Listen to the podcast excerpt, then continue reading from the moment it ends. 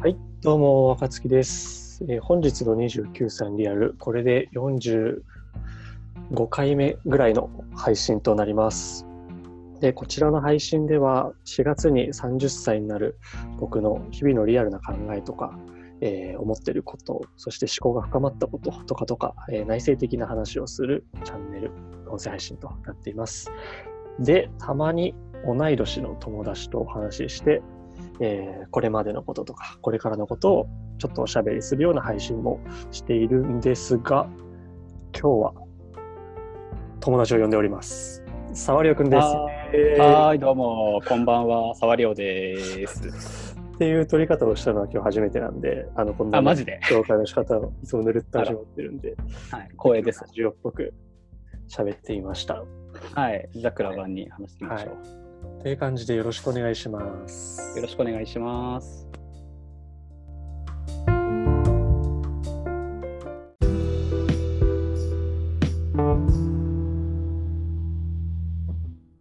はい、という感じで始まってまいりました。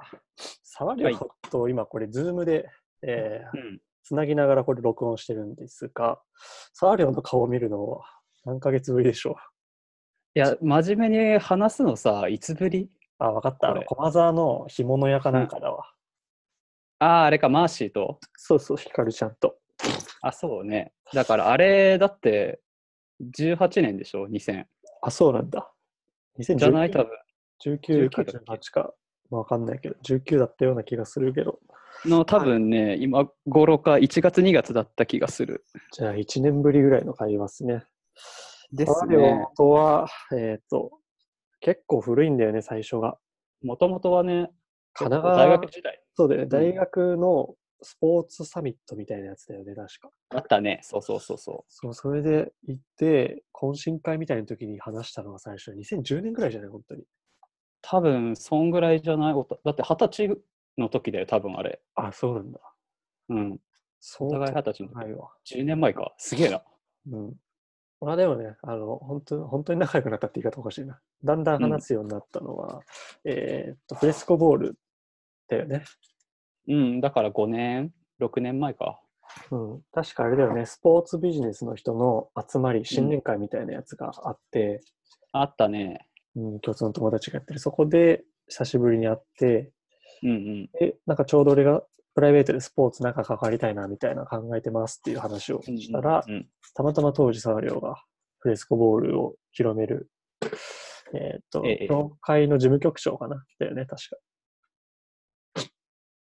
えそうだねその時はねまだあれ、えーインターンかなわかんないかあ、そうなあなんだ。たこそんな感じではい教会でいてはいはい。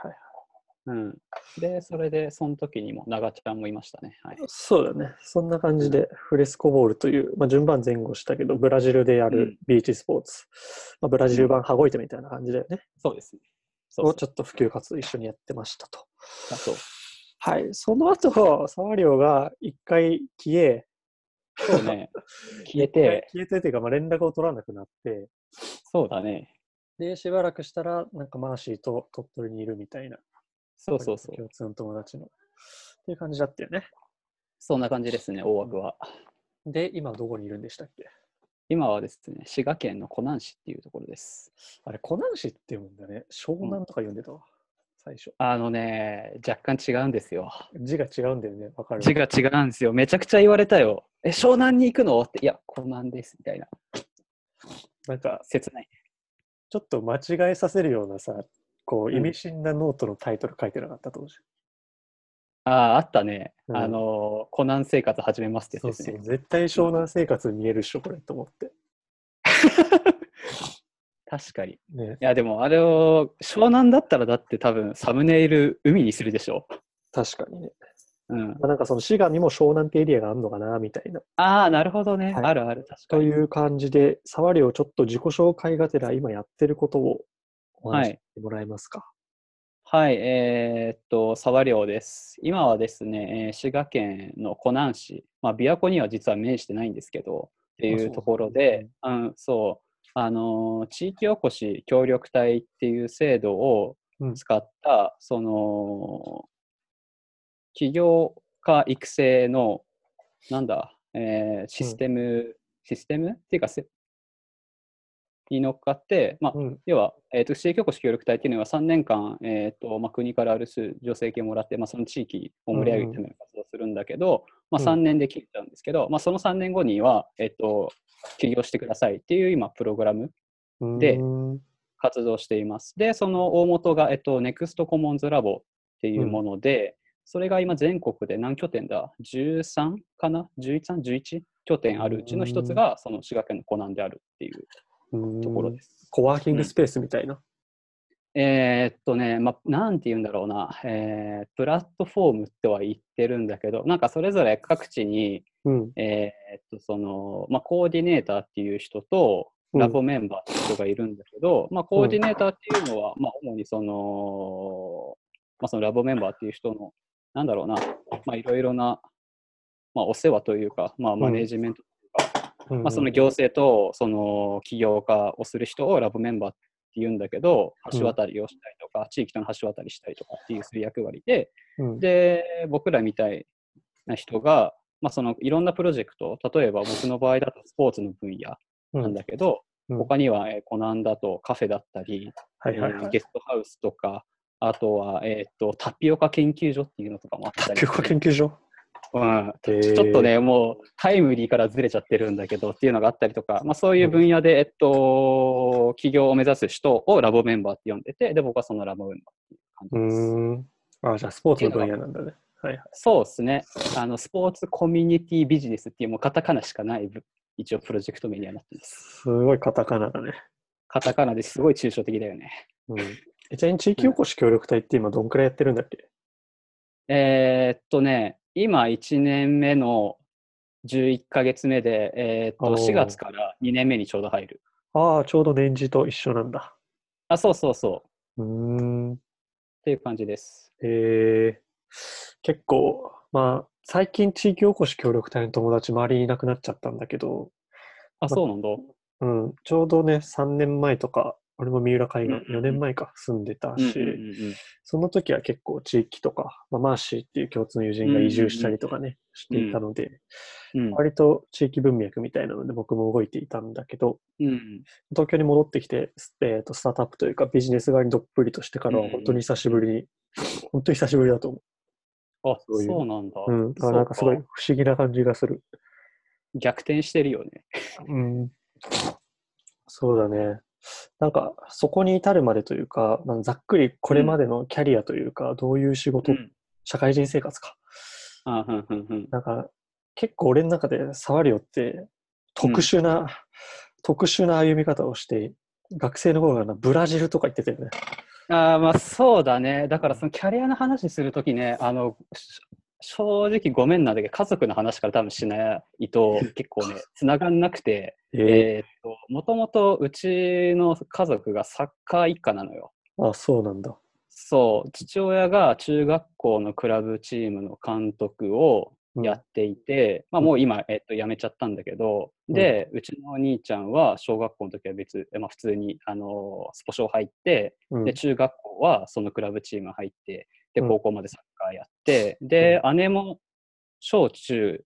小学校がやってて、で、中学校の時は何かあの県代表みたいなとかに選ばれたりとかしてて、うんで、まあ、ずっとサッカーもやってる。で、うちの母親もサッカーが好きで、まあ、うん一番好きな選手は鈴木啓太っていう、まあ、元浦和レッズの選手だったりとかするみたいなのがあるんだけど、みたいな、そのサッカー一家で育ってて、まあ、ずっとなんか生活の一部にサッカーがあって、うんで、それで、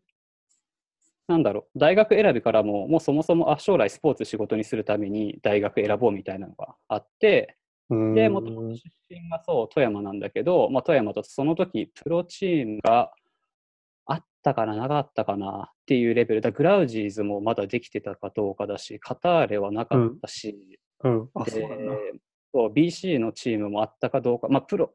セミプロぐらいだったからあったとしても、だからやっぱ機会を求めるんだったら、まあ、関東だろうなっていうので、うんうん関東でどこか、えーとスポーツビジネスを勉強できるところがいいなと思って、うん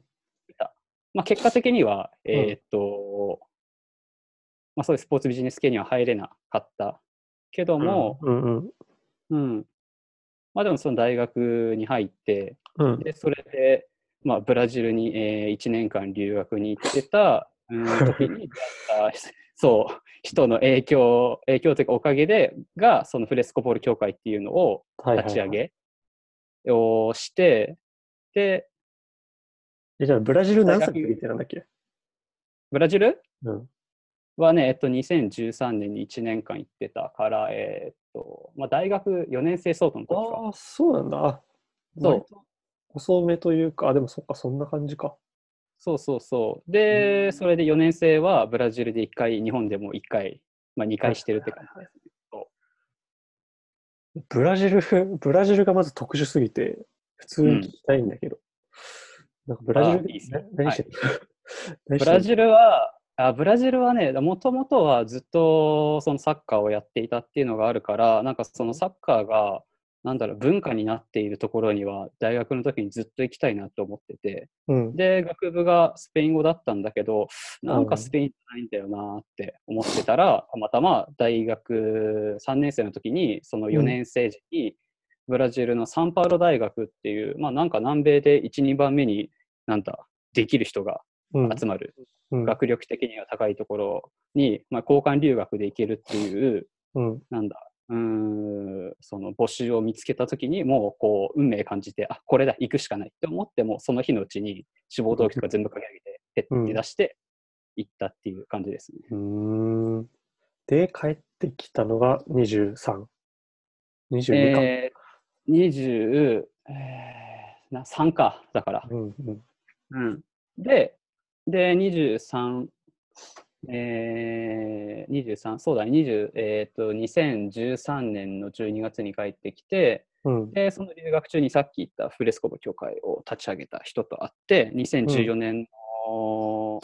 月からかな、独立して会社をされてて、で、そのタイミングでフレスコボールっていうものを、まあ、協会立ち上げて活動していきますっていうのを見たので、まあ、そうんの、最初のことだから、まあ、どうせブラジルとのやり取りも出てくるだろうし、なるほどね。僕がそうそうそう、そのスポーツを、まあ、ビジネスで、なんかそういう立ち上げの段階に関われるのってすごく面白そうだなって思ったから、まあ、何か手伝えることがあったら、うんなんか手伝わせてくれませんかってメッセージ送ったら、あじゃあなんかインターンで来てもらえるっていうのが関わり始めたきっかけ、フレスコボール協う会ーは。ん2010 2014卒ってこと普通に。 2000えーっとな2014年度卒で、2015年の3月卒。だから若手翼さんと一緒ですよね。いやいや、俺は2014年3月卒だから。あ、だから1年ずれてるか。そうそうそう。あ、じゃあそうか学生時代の、一応学生インターンってことか。あ学生、そう、学生の時からインターンで関あ、そうだったんだ。それが2014年の話か。そうそうそう。で、1年間インターンずっとやってたんだっけ1年間、そうだね、大体2014年の5月、6月ぐらいから始めて、で、なんか、最初はなんかリサーチというか、もうもともうんとフレスコってどういうものなのかみたいなの調べてたら、うん。 9月ぐらいかな、に、その、何やらワールドカップがあるらしいぞっていうはいはいは話になってでそこからワールドカップを開催する人とのやり取りをさせてもらったりとか、い。うん、でそれで何かそのワールドカップするにあたって、えーなんだミーティングやるスペインでやるから日本からも来ないかっうんうん。て言われた時に、まあなんかあるなんかうーんまあ反協会反通訳みたいな感じで連れてってもらったりとかしてましたね、そそういえば。うーん。うんフレスコボール協会の仕事、なんかもう、うんほほぼグローバルなスポーツビジネスだよね。まあそうですね、そうならざるを得ないよね。だからそれがなんだろう、うん、となんか規模が小さいところの良さかなっていうのはすごい逆に感じた。確かに確かに。結構さ、うんスポーツビジネス、まあ俺入ってるからわかるんだけど、そう、若手がなかなかね、活躍しにくいというか、結結構レガシーな世界なんで、そうだね。難しいなっていうところに、確かに、そんだけ規模感ちっちゃいと、くてグ、えーとうんグローバルなスポーツだと、いきなりそそううそうそういうね、大きいことというか、したチャレンジングなことができるよね。そう。だからいきなりなんかつながったと思ったら、あその人世界にトップだったんだみたいなことがおーして あるから。なるほど。そう。そうだね。で、それで、大体、どんぐらいまでフレスコの、まあ、その当時の仕事ってやったんだっけ2017年の夏か。うんうんうん。うん、夏いっぱでい。、その後少しお休みして、で、鳥取に行きましたと。ああ、そうだよね。そう。鳥取の仕事って言って大丈夫なんだっけ、普通に。あ、普通に行って大丈夫。ああ、そうなんだ。大あれ丈夫、だあよれねは。。サッカーチームで通訳だよね。あ、そうです。あの、ガイナール鳥取っていんううん J クラブで、あのポルトップチームのポルトガル語通訳としてうん1うん年間、うん働いてでもさ、それだけ見るとさ、あの学生が憧れるスポーツビジネスのさ、まそす、うんのサッカークラブ、J クラブなんてもう、まあ、最上位というかさ、トップの方じゃん。いや、そうだね。俺の中でも通訳っていうのはドリームジョブだなって思ってたから。うんうんまあ、その役として通訳なのはあると思うんだけど、その働く場所はさ、うんスポーツクラブであまあ働くそうだね確かにトップクラブしかも。そうだね。っていうのは、なんかすげえ順調に思えるんだけど、なんかその当時ってどういう心境だったのかなと思って。通訳やってた時みたいな感じそう、学生さんからしたらさ、うわ、うめっん。ちゃ羨ましいわ、みたいな、多分キャリアうんに見えるうんんだよね。。うんなんか当時、それは自分の中で順調だったのか、それともなんかたまたまとあか、ーなんかどういう心境だったのかなって今、ふと気になった。ああ、いや、運がいいなとは思ったよ。うーん。うんだし、それこそその今もなんだけど、あのガンバ大阪でもうめちゃくちゃ強かった、今も強いけど、うん時のフェルナンジーニョっていう選手うん。がいるんだけど、と一緒にやっ、おう通訳すんのみたいな感じで、うんいや、てか、なんかね、嬉しさよりも、俺、大丈夫かっていう方が正直強かったかな。おおそうなん通だ。訳として、そう、やってけんのかよぐらいの心配の方が正直大きくて、うんやってる時はなんかもうね、必死だった。うーん。なんか J クラブで、なんか働くことの、なんか、うーん、なんか、なんだろうな、責任じゃないけど、うん。うん、だって俺が通訳ミスったら、だって彼らがミスっ確たかにねことになるから、うん。だからどちらかというと、なんかもう浮かれてたとか、ほぼほぼないね。もう必死だった毎日くらいついていくのに。そうなんだ。うん。結構勉強してとか。いやもうそれは最初の多分最初の3ヶ月が本当ポンコツだったと思うから通訳なんていうのも初めてだったし、うんうん。うんポルトガル語もちょっと離れてた部分もあったし正直、うん。うん、だからもう最初は、えー練習まあ大体2部練とか午前午後に練習があって、でその後その彼らと一緒にちょっとご飯食べたりとかしてうん。家帰ってうん。何時間かな23時間はポルトガル語を勉 強してでもう頭疲れ果てててぶっ倒れるみたいなはいはいはい。感じなのが続けてたらある時からあなんかちょっとずつだけどうんあできるようになってるなっていうところだったりとか、まあ、他のからも周りの人からもあこいつなんかちょっとできるようになったなみたいな感じでうん。認めれたりとかしてて、まあ、その時にようやくなんだろうなあようやく今 J クラブいるんだぐらいの感覚だった。ああ、じゃあそれもないぐらい必死だったって感じだね。だね、もへうー本当に毎日疲れ、頭が疲れ果てて、なんか倒れるって感覚がへえ、なかったね。うそんん、な感じだったんだ。いやー、マジでね、あれは、うん、いや、すげえなって思った、他の通訳の人が本当に。うんうんうんいやかなりユニークな 経歴というか、普通面白いね。普通にちまょあっと失礼な言い方してた。いやいやいやいや、なんかわかわかんないよね、自分、自分だとなんかそういう風にしか生きてないから。うんうんうん、うん。なるほど。ありがとうございます。ちょっと、はい、だいぶ盛り上がってしまったの で、今の話は次のセッションでお聞きしようかなと思います。はーい。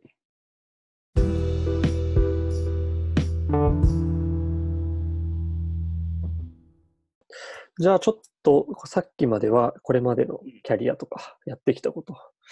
うんうんブラジル留学とプレスコボールと、えーそこからのガイナーレ鳥取の通訳っていう、はいはい。いまあ普通の就活してないよね、それ。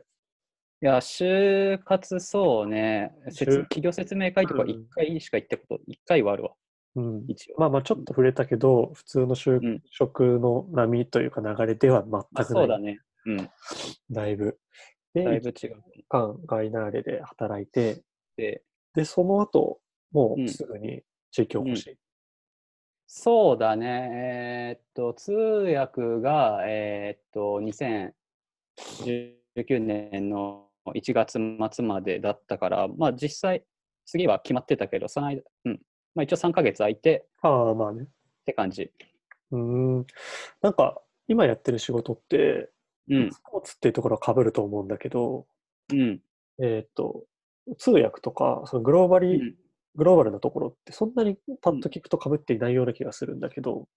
あーそこで言うと、その湖南市ってところがですね、あの外国人の居住者の方、人がめちゃくちゃ多くて、あ、そうなんだ。そう人口が5万5千なんだけど、今、えーっと人口の6%が外国籍の人で、滋賀県でも一番多い、えー、6%って割合的には高いの。えーっと全国平均が2点あちょいだからぜ3倍ぐらい、あ、じゃあそれは結構いるね。だからめちゃくちゃ多いと言ってもらえると。だから、そのなんだ、小学校とかだと、もう各クラスに数人はそういう外国ルーツの子とかがいたりするっていう感じです。へえうんそ持っうていなるんだか。うん、だかへえらスーパーとか買い物に行ったら普通になんかあの聞いたことがない言語を話す人とかがうんいる。うん。うーん。あ、そうなんだね。うんでもなんで、すまあうんなんか仕事的には似てる感じのじゃあう流んれうかもしれないん、けど、地域おこそしうだね協力隊って結構特殊じゃない、特殊だね。うんなんでそれに、それにというか地域おこし協力隊に行こうかなと思ったのと、なんで湖南市なんだろうっていうのが、普通純粋に気になる。ああ、なるほど。えーっとね、えーっと通訳をうん。やった上で、なんか自分の中で思ったのが、あ、事業をやってみたいなって思ったのね。うんうんうん。なんか、要は、教会でそういう実務的な運用をやって、うん、で、それで通訳を通じて、そういう異文化交流とか、まあ、ある種、なんかそういうコミュニケーション全般はいはいはいはい。をやって、で、なんか自分の中で、なんか、あ両方なんかある程度やりきっ、なんかもちろん技術的にとか、もっとやれることあるんだけうんど、なんかある程度やったなっていうのがあって、なった時に、あ、事業を作ってみたいなってふとなる思って。ほどね。なるほどね。うんでそれでどこかそういう、まあ、スポーツとか、えー、と異文化コミュニケーションとかを使って事業を作れるところないかなって探してたらたまたまそのネクストコモンズラボコナンっていうのがそういうなスるポほどーツビジネスっていううんプロジェクトで、そのコナン市に外国籍の方がの人がたくさんいる、うんでそういう文化とかうん、国籍とか言語とか乗り越えられるじゃあスポーツっていうのをツールにしてそういう人たちが集える場を作ってじゃあビジネスを作っていくプロジェクトやっていきませんかっていうのがあったから。うん、たまたまだよね。だから地域おこし協力隊は別にもうしそのさっき言ってた、ね、共通の友人とかもたくさんいるし、で、現状知ってるうんのもあったけど、たまたま地域おこし協力隊だったやりたい仕事が。あ、そうなんねだ。たまたまそれが湖南市だった。で、湖南市のそのプロジェクトみたいなのが、えっと、募集の手段として地域おこしだった、協力隊だったっていう。たまたまそそうなんだ。そういうパターンです、僕は。やりたいこと探してたへーらそこに行き着いただけ。あ、そうなんだ。なんかマーシーのところにさ、2、3ヶ月ぐらい住んでたじゃん。あ、住んでた、住んでたう。ん。あ、それ言って大丈夫なんだよね。あ大丈夫、大丈夫。だよね、喋ってたもんね。だからそれを見てたから、なんか、うんマーシーとか、まあ、大山ってうん地域おこしの外部の人多いと思うんだけど、そうだね、めちゃくちゃ多いね。まあ、いい意味で感化されてというか、自分もそういうふうにやってみようって思ってたと思ってたのね。あーでもそれはあるかな大都市じゃない方がいいなっていうのは正直思ったっていうのはあるけど、まあ、たまたま見つかった。そうたまたまだに見つかったのが、まあ、大都市でもない、まあ、人が生活するには十分な規模感で、うん。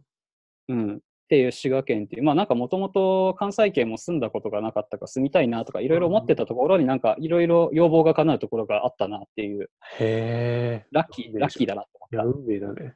た、うん、えー、なんかそれ見つけた時どう思ったのあこれ俺しかいないでしょって思ったあ あ、うんそうなんだ。もう完全に、いいね。うん、うでんしかもあの外国人の人が多いって言ってもその中でもブラジルルーツの人が、まあ、あ圧倒的に多はいいはいはい4割ぐらい,、あとは他多くても1割いるかどうかぐらいだからっへえ。ていう、まあ、工場が多いから、うんうんねそれが外国の人が多いんだけど。へうんえ。え、なん、なんでそんな運命的なフィット、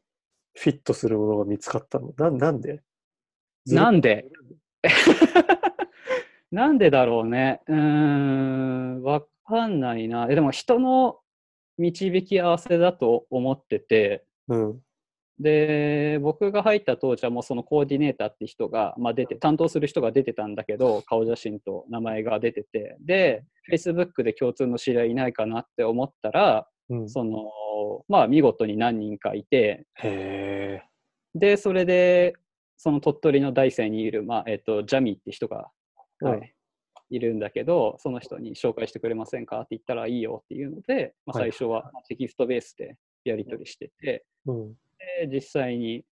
それで会って、現地見て、うんまあ、いろいろ話聞いたら、まあ、やっていけるっしょって思ったから、うん。うん、まあ、応募しない理由はないなって思って、それで。 なるほどね。うん、いやー、超運命的だよね。で、任期3年だよね。任期は3年、そう、最大3年。その間にビジネスを作り上げるって感じ。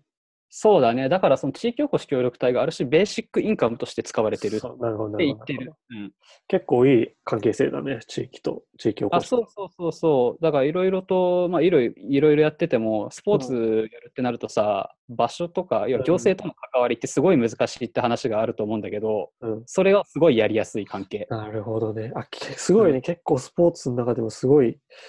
そ関係性もいいし、で、まあ、ある意味、そのベーシックインカム的な安定性うもそあうるしそうそうそう。あるから、全く新しいことやってるって感じだよね、その感じだと。そうそうそう、だからこういう使い方すごいいいよなとは思ってる。うん。えー、でもう1年弱やってきてさ、うなんんか、具体的に一番何に力入れてんの、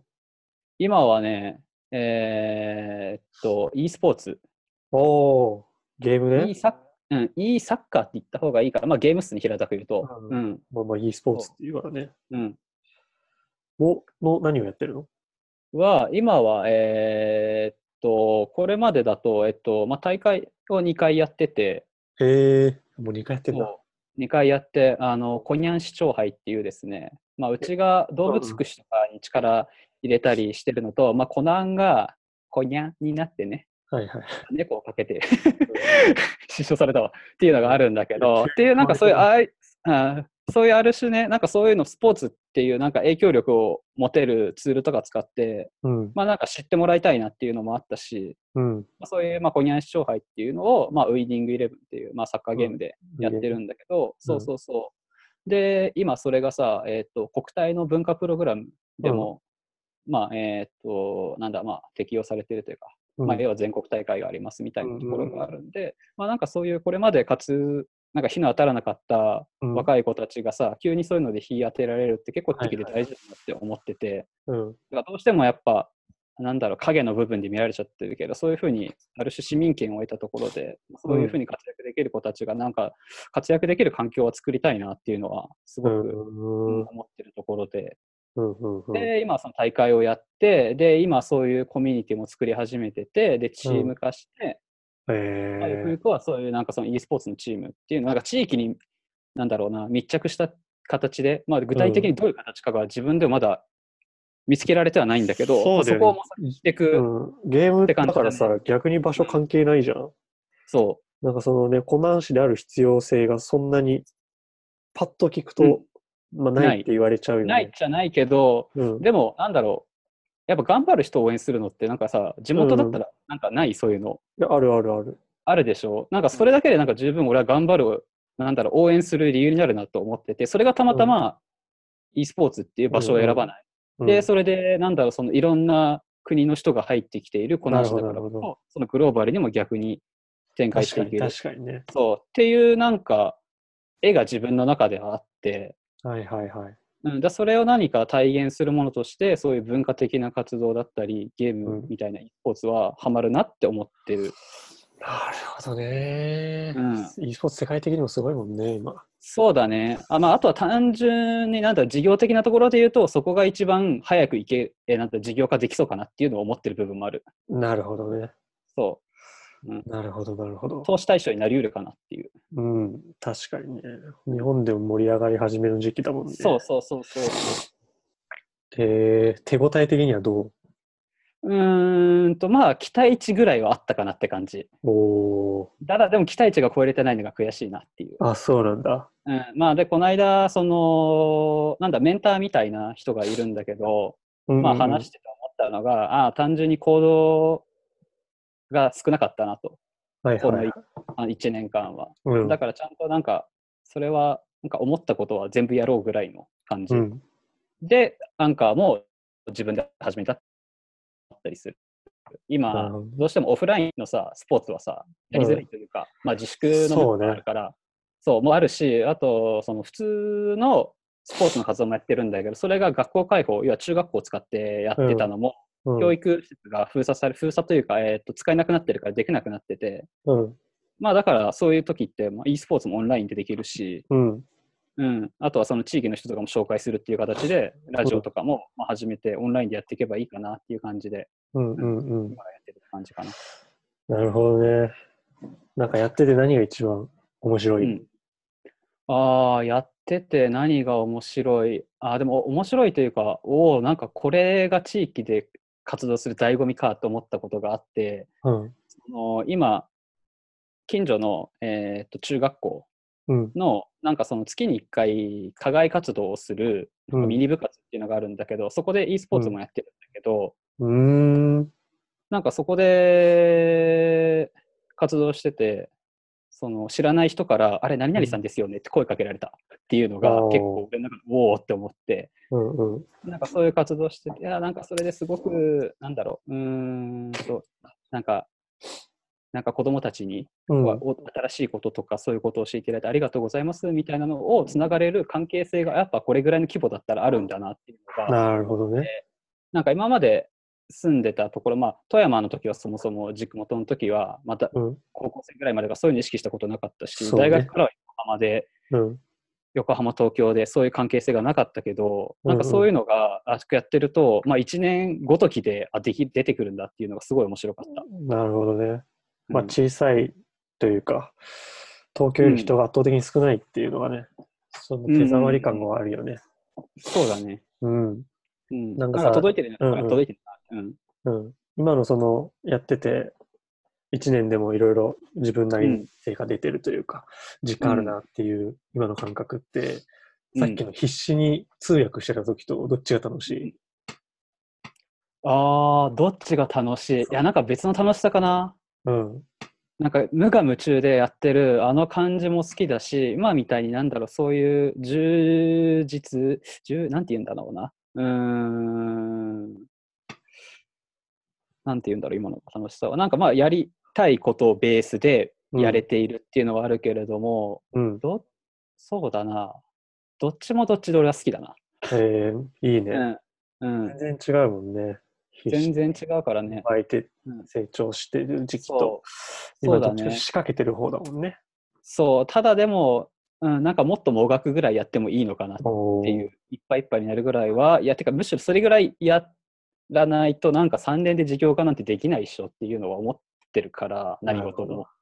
うん、 3年だもんね、確かにね。 3年だよって思って。うんうん。うんまあだからさある種だよ、まあ、逃げの言葉かもしれないけど3年で事業化できなかったとしても、うんその地域で住んででき、えーっと続けて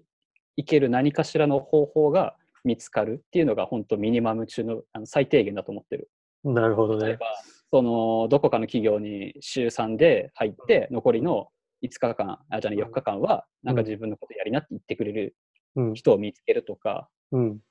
うん、なんかそういうのも一つ、別にそれもすべて、あのじ3年で起業だけはすべてじゃないとは思ってる。うん。まあ、個短人期的にゴールって感じだね。あ、そうそうそうそうそ短う期。ゴールかそうなるほどね。まあ、なんか、このセクションでは、本当は30代のことも聞こうかなって思ってたんだけど、逆うにんここから2年はやることが明確っちゃ明確なんだろうね。あ、明確っちゃ明確だね。うん。まあ、明確ってすごい具体的かっていうのは別にしてう、んうんうんうん。まあ、どこらへん、どの方向性向かうのかっていうのは、まあ、ある程度あるって感じですね。うんそれ終わった先とかって考えてるの、うん終わった先か、あーいや、今でも、 30代。あー海外との2拠点をしたい。 おー、海外。かな海外でいやなんか一個あったのがそのさっきそのコナン氏からなんかグローバルみたいな話あったと思うんだけどはいやっぱはい自分の中にどこか海外で生活して仕事をしたいなっていうのはずっとあって、うんうんうんうんなんかそういう基盤なんかやっぱその日本に今の場合だとコナンに基盤があってやれたらいいなっていうのは思っていて。うんうん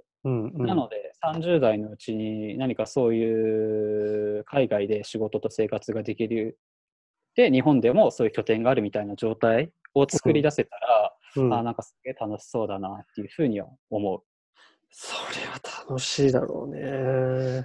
いやー、そうね。まあなんか全然何なんだろうなっていうのは見えては全然ないけど、まあとりあえずこういうふうに書き出しとけへば誰か、え、こういうふうにやればいいんじゃないって言ってくれる人いるかもしれないし。うん。うんうんうんそれはえ確かにな。ーこないだ友達と撮った時にさ、30代ワクワクしますか、不安ですかっていうのを聞いたんだけど、はいはいはいはい。どう見てもワクワクしかしてない感じがするんだ けど。あどうーだろうどうだろういやなんか、なんだろうね。あーなんかあんまそんな先のこととかも考えてないけど、あい、やそうなんだ。全然だね。なんか、うん。なんか今はそのね、制度に乗っかってるから3年後みたいなところはある程度強制的に意識せざるを得ないけど、うん。まあ一日一日が勝負っすよね、そうは言ってうんもう結局。んうんうんうん。なるほどね。じゃあ、あんまり先への不安みたいなのは、逆に考える、まあ、余地がないというか、うん。そういう感じ。うん、なんか、そうね、なんか先考えても、うん、あんまり意味ないなって感じはしてる。なるほどね。なんか先を考えると多分不安になるから、あ個人的に割とじゃあ不安になるタイプなんだ。不安になるタイプかな、どちらかといううんいと。や俺は完全に不安になるんだけど。うん、不安になるんだったら考えないって感じかな。ああ、でも切りだ替かえらら集れ中できるてね、うん、しかも集中できてるってすごくいい状態だね。そうそうそうそうって感じだね、そこあんは。まり変な心理ストレスないっしょ。心理ストレスは、えっと、一番か、それは一番かかな抱えないようにしてる。あ、してるんだ。偉いねし。てる、そこ、意識的にしてる。なんかその、ネクスコモンズルテラボってあの、なんだろうな、中でカウンセリングが月に1回受けらはれいるはい件が、はい。それを受けてるのもあって、うん。うんまあ、そこで聞いてもらうのもそうだし、じゃあどういうふうに対処していくかみたいな話とか、もとなもるとほそどのメンタルやられたっていう部分もあるから、うんうん。うんやれた部分もあるから、それはなんか自己対処の方法とかは結構今、勉あ強あ、したりとかそういうことしで、てちょっる。ともう少し若い時期に、そうそうそメうンそう。タル的にちょっと落ち込んだ時期があったと。時があるから、うんじゃあどういう、そう、結局は、うん、どう対対処といううか、んまうあん。以前の問題もあるけど、うん。あでもその感覚はね、すごいわかるわ。俺はなんかすごい超落ち込んだわけではないけど、うんやっぱちょっと疲れたなみたいな時期があって、うんけどいろんなやり方やったけど合わないくて、自分なりのやり方見つけなきゃあかんなみたいな。うんうんでもそのために自分理解しなきゃいけないよねっていううん時期を経てきたので、なんかすごい、うんすごい共感する、それ。あめちゃくちゃそう。だからとりあえず悩んだ瞬悩んで、なんか5分ぐらい考えて無理だったらもう全部書き出せ。もう書き出して、はいはいはい。あ、全然これ怖くないじゃんみたいな。あ、じゃあできるよねって自分に言い聞かせたりとか、うんうん。言い聞かせるっていうか、なるほどね。かなり自分対象。結構さ、まあ、何回か言っちゃってるけど、ユニークな歩歩き方してんじゃん。そうですね。でさ、あの、まあ、ツイッターでもフェイスブックでも何でもいいけど、同い年のとかの友達がさ、うん。ベンチャーとかだと若くて、なんか部長になりましたとかいろいろあるじゃ。うんんうんうん。そういう、まあ、東京の友達、うんうんまあ、うんビジネスマンな活躍とかさ、そういうの見ててさ、うんなんか、まあ、不安不安言うのは嫌だけど、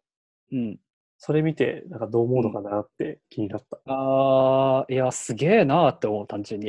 えーすげえな、あもうかっけえなーって。うんうんうんもう別世界って感じ、ある意味。うーんとね、いや、なんか、え、そいつはそいつでしょって感じも。へえなんか特にそこに対して、なんかし、嫉妬とかはもうないね。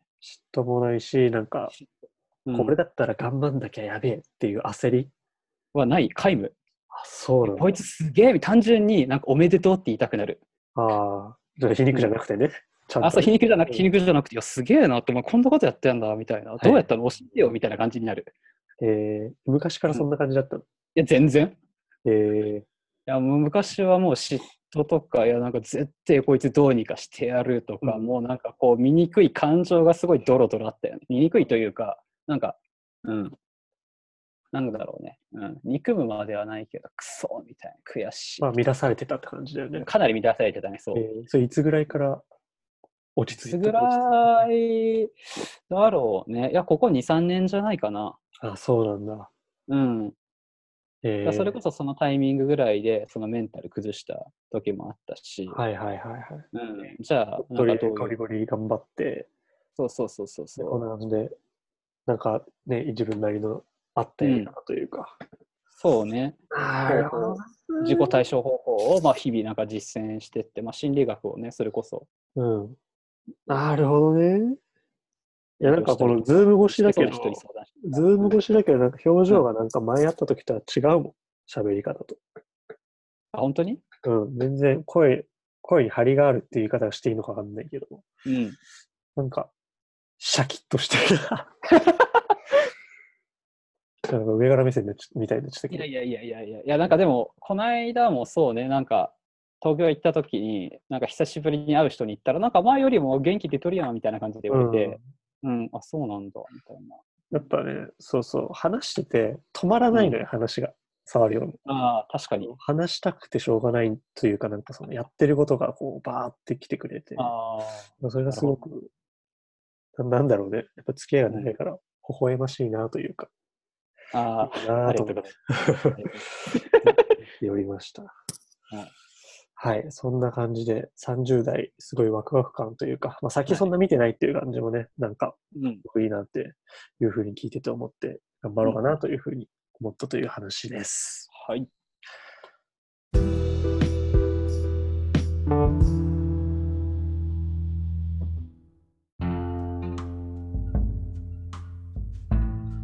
はい、という感じで、えー、多分3、40分ぐらいおしゃべりしたのかな。結構話したねすそう話すの自体がそもそも本当に久しぶりだから、めっちゃ久しぶり。近況報告が、ね、面白くて、すごくいろいろ聞いちゃいました。うん、うん。なんか、ちょっと最後保護者みたいな 話してる、触りをして、いい顔してていいなみたいな話してたんだけど、 そんな話自分ですると思わなくてちょっと面白かった。いや、なんか、すごいびっくりした言葉が出てきた。そうなんですよ。仏は、い修行僧が好きなんで、あ、そういう方向に行くんですいね。や知らない、 嘘。はい、どうでしたか感想を最後お聞きしようかなと思うんですが。うわーなんかあれだね、あの、もともとね、こういうこと聞くからっていうんで、まあ、ある程度なんか文章を考えてたんだけど、うん。 なんかそれほとんど喋ってないね。そうなんだ。うん。いや、なんかそうね、まあなんかいい感じに、あの、若妻さんが導いてってくれたかなって感じでした。あまあ、聞きたいこと聞いただけだからね。そうそうそうそう。僕自身がね、まあ、どうやって生きていこうかななんて悩んだりしてるから、うん。そういうの普通に悩んだりしないのって聞いただけっていう。うんうんうん。という感じ。まあ、うん。そうっすね。まあ悩んだらもう最近は人に聞くように僕もしています。あ、そうなんだね。はい。 OK です。じゃあ、なんか最後に一言言いたいことある。最後に一言言いたいこと、えー、触りをラジオ聞いて ね